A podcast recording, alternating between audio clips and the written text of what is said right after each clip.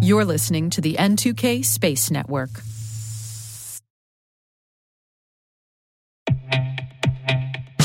And now, a word from our sponsor, SpyCloud, the leader in operationalizing cybercrime analytics. Traditional threat intelligence is a thing of the past. Cyber criminals are stealing vast amounts of credentials, session cookies, and financial data every day, and it's hard to keep up. SpyCloud is the trusted partner businesses turn to to fully understand their darknet exposure risk and neutralize threats before it's too late. SpyCloud alerts your organization as soon as an employee or customer's data appears on the darknet, so you can act faster than bad actors to prevent cyber attacks like ransomware, session hijacking, account takeover, and online fraud. With insights from the industry's largest repository of recaptured data, protect the digital identities and systems most important to your business. Get your free corporate darknet exposure report at spycloud.com/cyberwire and see what information criminals have in their hands today. That's spycloud.com/cyberwire.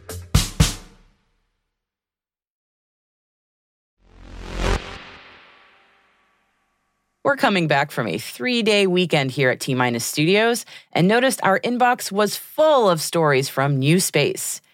Big development in hypersonics, interesting new progress on 3D printed vehicles and components, and ESA's 25 year old Copernicus program?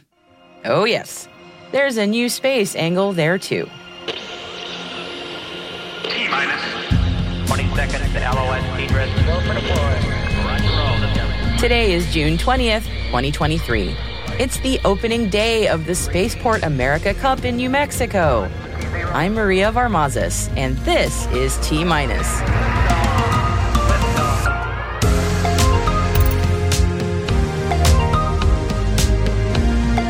Launch complex upgrades are afoot for Relativity Space's Terran R. Skyrora's 3D printed engine hits a testing milestone. Rocket Lab's suborbital electron test packs a wallop. European new space startups join Copernicus. And for today's interview, T Minus producer Alice Carruth speaks with Chief Corporate Development Officer for D-Orbit, Jonathan Firth, all about the company and their recent activities. And Alice brings us on the ground coverage from day one of the Spaceport America Cup in Las Cruces, New Mexico. All this and more. Stay with us.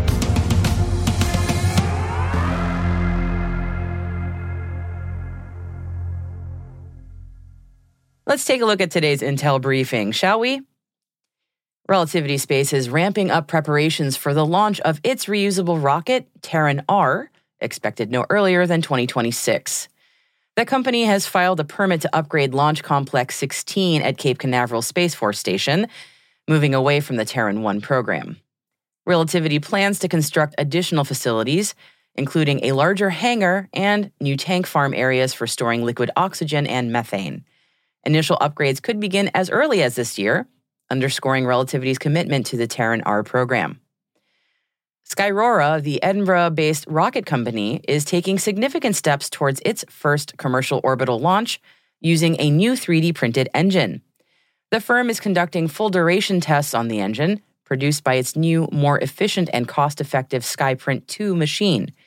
Skyrora aims to conduct orbital launches using its Skyrora XL vehicle from the Saxavord Spaceport in Shetland, pending approval by the Civil Aviation Authority. The new engine features an improved cooling chamber, and each test will run for 250 seconds, mirroring the duration of a real mission to reach orbit. And we teased this one last week with some reporting from the rumor mill, and we're happy to report now that on Saturday, Rocket Lab successfully launched the first suborbital variant of its Electron vehicle, called Hypersonic Accelerator Suborbital Test Electron, or HASTE, from the Mid Atlantic Regional Spaceport on Wallops Island, Virginia. The payload was the first suborbital testbed vehicle for the Multi Service Advanced Capability Hypersonic Testbed, or MACH TB. The program is a direct response to the Pentagon's increased focus on hypersonics development and was awarded to the Leidos subsidiary Dynetics. The MACH TB program is tasked with designing an experimental glide body for a series of hypersonic capability tests. The standard Electron vehicle has undergone minor modifications for HASTE, which can now carry payloads of up to 700 kilograms for suborbital tests. The HASTE missions will only launch from Wallops, and Rocket Lab aims for 15 Electron launches in 2023, including both orbital and HASTE missions. Now, this next story might not sound like it's related to new space. Oh, but it is. Now, I'm a big fan of the Copernicus mission, Europe's Eyes on Earth. Some interesting news about the European Earth Observation Satellite Program today. ESA announced that nine new satellite data providers, representing Team New Space, are now part of Copernicus. They're the first European new space companies to be a part of Copernicus, and they're going to be part of the Copernicus contribution missions, which already have over 20 privately owned satellite missions in its cohort. The nine new space constellations will be filling in some informational gaps from ESA's Copernicus Sentinels and add new multispectral, hyperspectral, thermal infrared, and atmospheric composition data to the Copernicus program in hopes of more effectively monitoring climate change impacts and to help businesses make smarter decisions to improve their own sustainability practices. And as this data is part of the Copernicus program, the data will be free and open for all to access. The new space companies from around Europe adding their capabilities to Copernicus are Aerospace Lab of Belgium, Prométhée and Absolut Sensing of France, Endurosat of Bulgaria, Kuva Space Oy of Finland, Constellar and OroraTech of Germany, IceTech and Satlantis of Spain. And one additional shout out to Copernicus today. The satellites from its Sentinel 5P mission kept an eye on carbon monoxide emissions over North America from May 1st through June 13 this year. And that's because, if you weren't aware, Canada has had a horrible spate of extremely destructive wildfires across the country during that time. No surprise to those of us living in the upper United States and in Canada who have been dealing with the poor air quality lately. Sentinel 5P satellites mapped out the carbon monoxide concentrations during the wildfires, and it shows pretty dramatically how poor air quality from fires, even high up north in British Columbia and Alberta, just kind of sweep down all the way to the southern United States. We've got a link to the incredible imagery in our show notes. It's definitely worth taking a look at. And now a story from the rumor mill about uh, an establishment space company, so to speak. Reuters has an exclusive story today saying that Ball Corporation is exploring selling its aerospace unit for upwards of around 5 billion US dollars. Now, Ball has been a major partner in NASA and NOAA missions for quite a long time. Not a big surprise that a company that works in glass is the go to partner for the optics in massive telescope missions like Hubble and Webb. So why sell? Well, Ball is over $9 billion in debt, and while the aerospace work itself is steady cash, it doesn't bring in as much as you'd think. It earned Ball 170 million in 2022. So selling off a 5 billion plus asset would put a big dent in that 9 billion dollar debt. According to the Reuters exclusive, interested buyers include private equity investors, as well as BAE and Textron. On the plus side, if the aerospace unit is sold off, we'll finally see an end to those tired old headlines that go, Ball? You mean the company that makes mason jars also does space telescope stuff? Unless you like those headlines, of course, in which case, I'm sorry. And now for some news from our international desk. The Swedish Space Corporation and the Swedish Royal Institute of Technology have partnered with Colombia's National Space Program. The collab aims to bolster Colombia's space operations, which include rocket and satellite missions, satellite ground station development, Earth observation, data analytics for climate research, and applications in AI and cybersecurity. Sweden's contributions will draw from its 50 years of experience in space operations, including its global network of satellite ground stations, and we hope for Colombia's sake, their unequaled expertise in meatball engineering. No intel yet on whether the satellites will be delivered as a flat pack. Saudi Arabia has introduced a scholarship program for students pursuing advanced degrees in space related fields at the world's top 200 educational institutions. The scholarship aims to fulfill Saudi Arabia's aspirations in space exploration, aligning with the kingdom's Vision 2030 policy, a set of economic reforms intended to reduce economic dependence on oil by investing in various high tech sectors, including space. This move follows a growing trend of increasing interest in space exploration among Arab nations, with countries like the UAE, Oman, and Bahrain also taking active steps toward developing their own space programs. Now, this next story is near and dear to my heart. The European Space Agency, on behalf of Greece's Ministry of Digital Governance, has kicked off an initiative to bolster Greece's budding space industry. Seven CubeSat missions, led by small and medium sized Greek companies and universities, are in development to provide secure connectivity, telecommunications, and Earth observation services. The first missions include DUTHSat 2, which will detect marine contamination and monitor agriculture, EMTech, which will support cartography, agriculture, and land use monitoring. Hermes will demonstrate space based 5G IoT communication services. MICE 1 will track shipping in the Aegean Sea. Optisat will validate an optical communications link. It will also demonstrate the use of cognitive cloud computing in space. PeakSat aims to demonstrate secure connectivity. And PHASMA, which is a three CubeSat mission, will use RF monitoring to provide space situational awareness. Development is in progress, with design reviews scheduled for this summer and final acceptance review due within 18 months. Now, the ground station wars continue. The Libra Group has announced its entrance into space infrastructure, establishing itself as the world's first company offering satellites, spaceports, and other core infrastructure on lease. Under the new arm Space Leasing International, Libra's initial investment includes setting up a ground station in the Alaskan Arctic catering to polar orbits vital for climate change monitoring, and plans to construct 20 more stations worldwide over the next three years. The first assets will be leased to U.S. satellite company RBC Signals. And finally, we've included four additional stories in the selected reading section for you to peruse. The first is from Breaking Defense, and it takes a look at the bad neighborhood orbits created by debris from ASAT tests. The second's from the New York Times, all about the mystery of space law, a topic we've covered multiple times with our friends from Aegis Space Law and Michelle Hanlon from the University of Mississippi. And the third is a piece from Forbes about the burgeoning space race among major telecom providers. And finally, a fun one for you all about not astronomy, but gastronomy, aka space food. You can find those links in the show notes, as well as links to all of today's stories.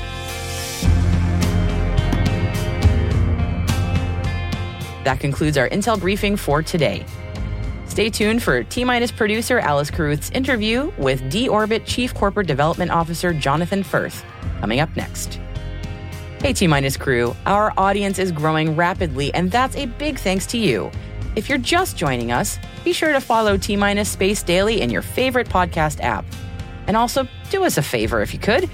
Please share your favorite episodes on social media. It helps professionals like you find the show and join the crew. You can find our social media profiles in the show notes and at space.n2k.com.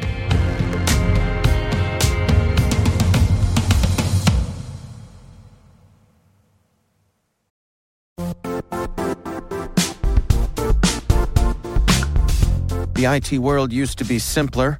You only had to secure and manage environments that you controlled.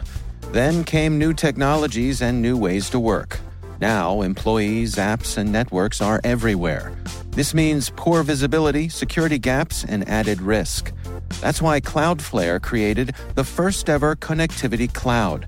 Visit cloudflare.com to protect your business everywhere you do business.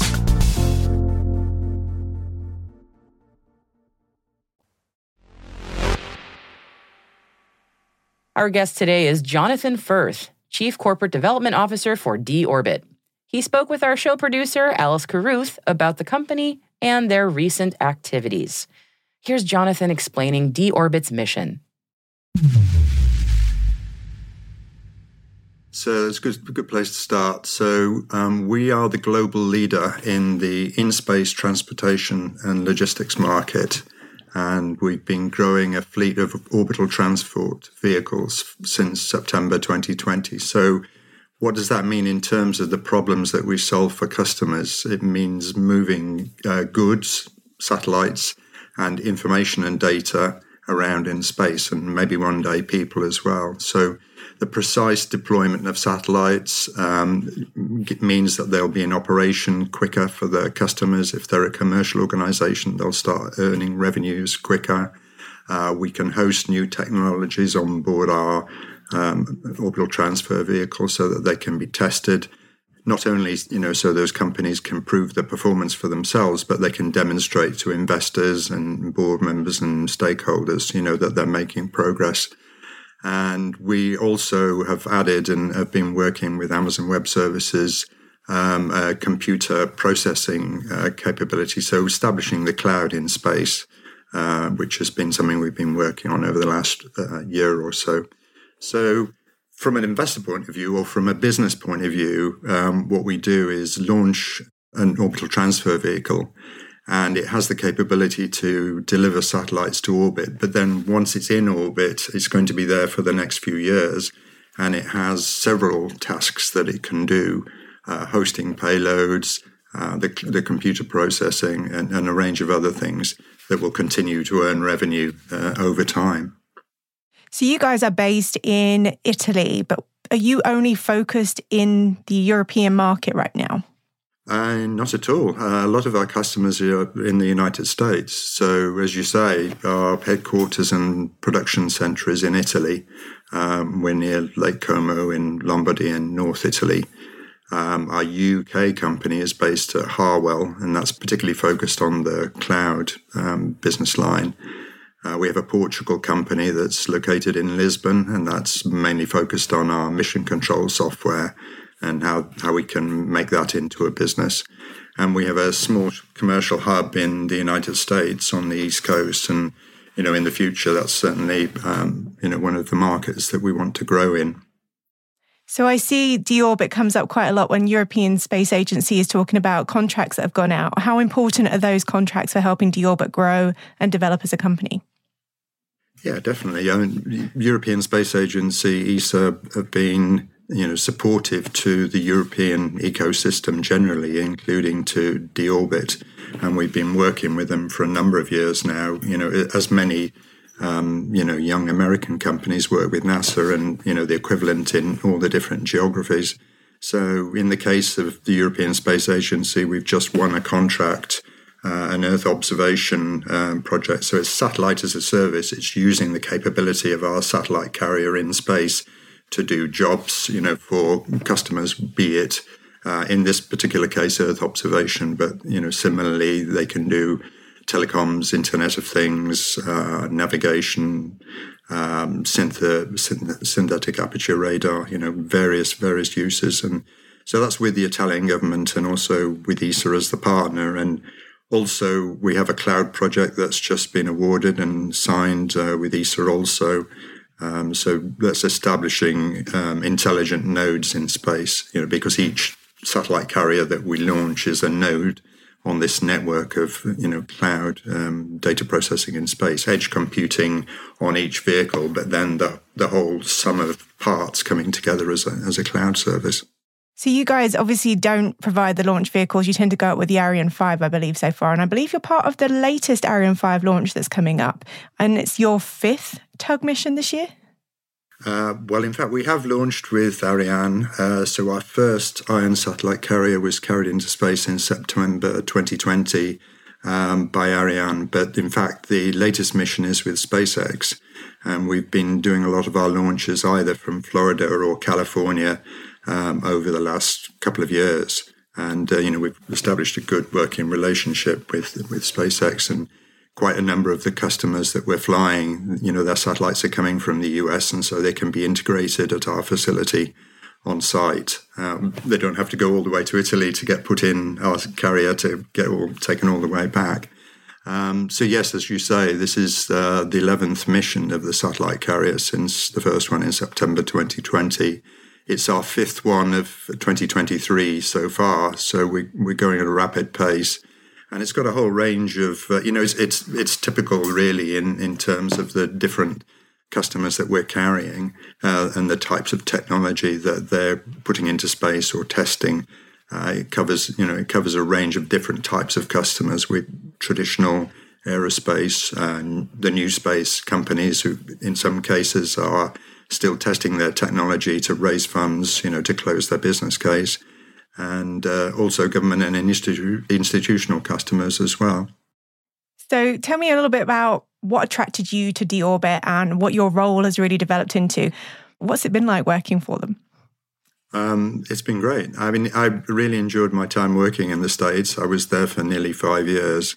And then when I decided to come back and work in Europe, um, you know, there were various companies that I spoke to. And the thing about D-Orbit that really sort of captured, you know, they were at that early stage. There were 60 people at that stage um, just about three and a half years ago.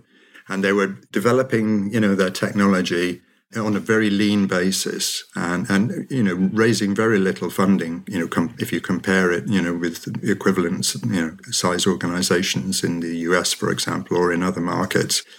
And I just saw this really um, the the potential of the technology you know to to solve you know different problems. You know it, it, they were really sort of market focused and really thinking about uh, what customers needed, established, you know, satellite operators, be it in geostationary orbit or in low Earth orbit, uh, but also the new organizations that were coming along. So they, the way they developed the company was not by raising a lot of money; it was by identifying a market that they could service, you know, making revenue there, and it, that enabled them to move along and, and widen out in, in, as the market expanded. So it was that sort of pragmatic commercial approach that I really liked.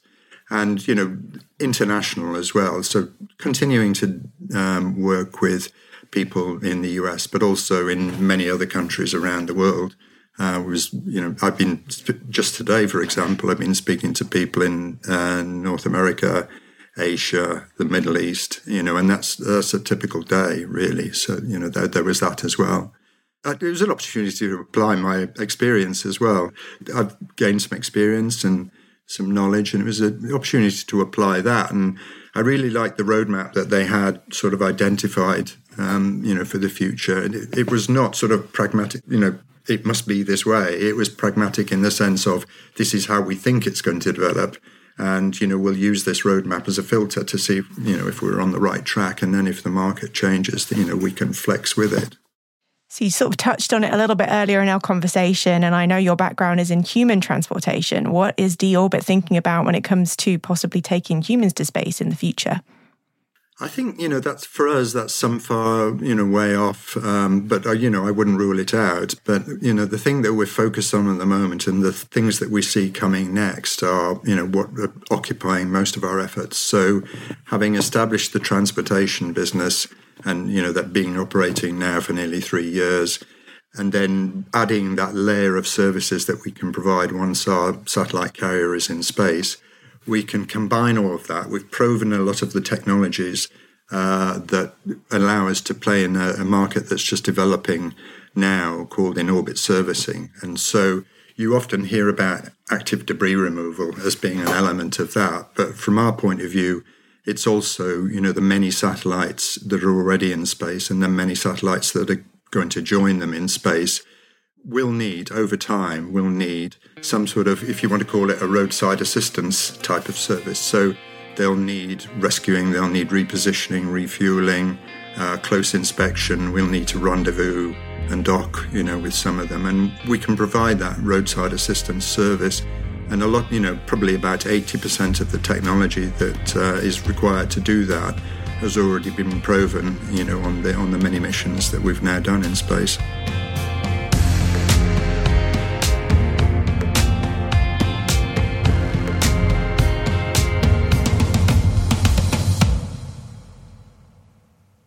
We'll be right back.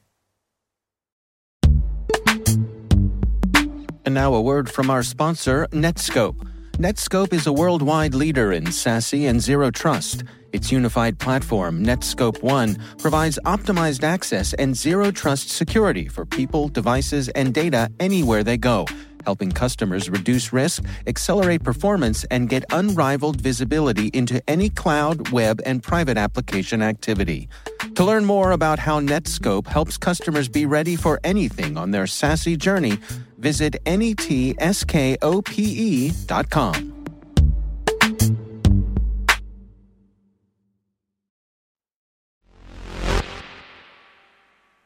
This is Alice Carruth, T Minus Space Daily producer, and for this week, roving reporter in New Mexico. I'm covering events at the 2023 Spaceport America Cup, the world's largest student rocket engineering competition. The teams have all registered their participation in the event, which opened today at the Las Cruces Convention Center. Judges are marking the teams on their engineering knowledge, safety standards, and in some cases, their payloads. So we're going to start off there and sounds good. Good. This is the final day to evaluate their rocket designs before going out to Spaceport America to launch the vehicles. Hello, this is Chris Lopez, Director of Site Operations at Spaceport America. You know, this competition is really a symbol of what the, the next evolution is for the industry.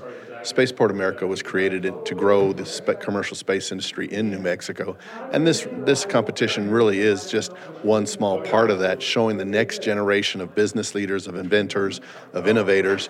Uh, and so this competition means a lot to Spaceport America because it helps grow the industry, but it's also future folks that may start businesses here in our region. I caught up with some of the teams to find out about their rockets. Hi, I'm Julia Bowden. I'm part of the New Mexico State University rocketry team named Atomic Aggies. I am one of this year's recovery leads. One of the things I'm most excited for is to see our rocket hit apogee and see our parachutes come out. I think everyone else is looking forward to our payload, which is a rover that'll be depositing green chili seeds. Oh my gosh. 116 teams, over 1,600 participants are representing 20 different countries as part of the competition this year. My name is Marcin Jasiukowicz. I'm from Team 27, Simlay Simba from Gdańsk University of Technology in Poland. We're coming all the way from Europe. It took us a long way, and uh, we're happy to be here. We uh, we are flying at uh, 10,000 feet, also known as three kilometers altitude, and uh, we are flying a hybrid rocket engine, uh, which is uh, student research and designed by us. The team from Chennai, India, told us why student rocket groups are important for their country. Uh, I'm Ishan Mankodi and I'm from IIT Madras. In India, we feel the regulations are still not yet there. Uh, our space program was uh, only very recently privatized. If you compare it with USA, they have very uh, uh, well-established private companies.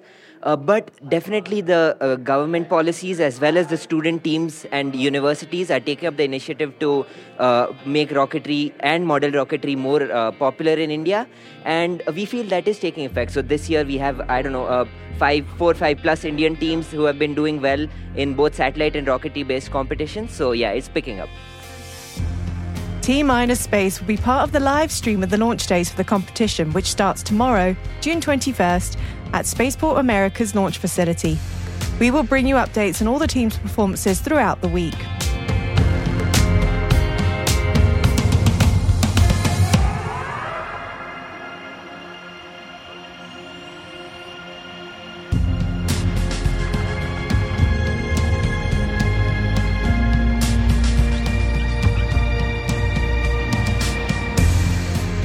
And that's it for T Minus for June 20th, 2023. For additional resources from today's report, check out our show notes at space.n2k.com. We're privileged that N2K and podcasts like T Minus are part of the daily routine of many of the most influential leaders and operators in the public and private sector, from the Fortune 500 to many of the world's preeminent intelligence and law enforcement agencies.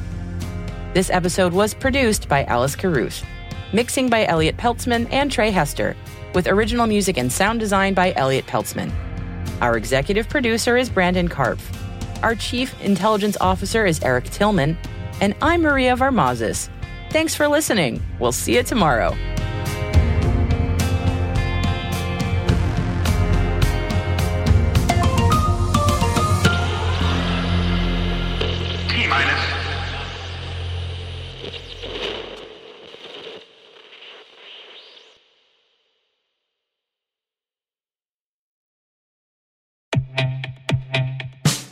And now, a word from our sponsor, Syxsense.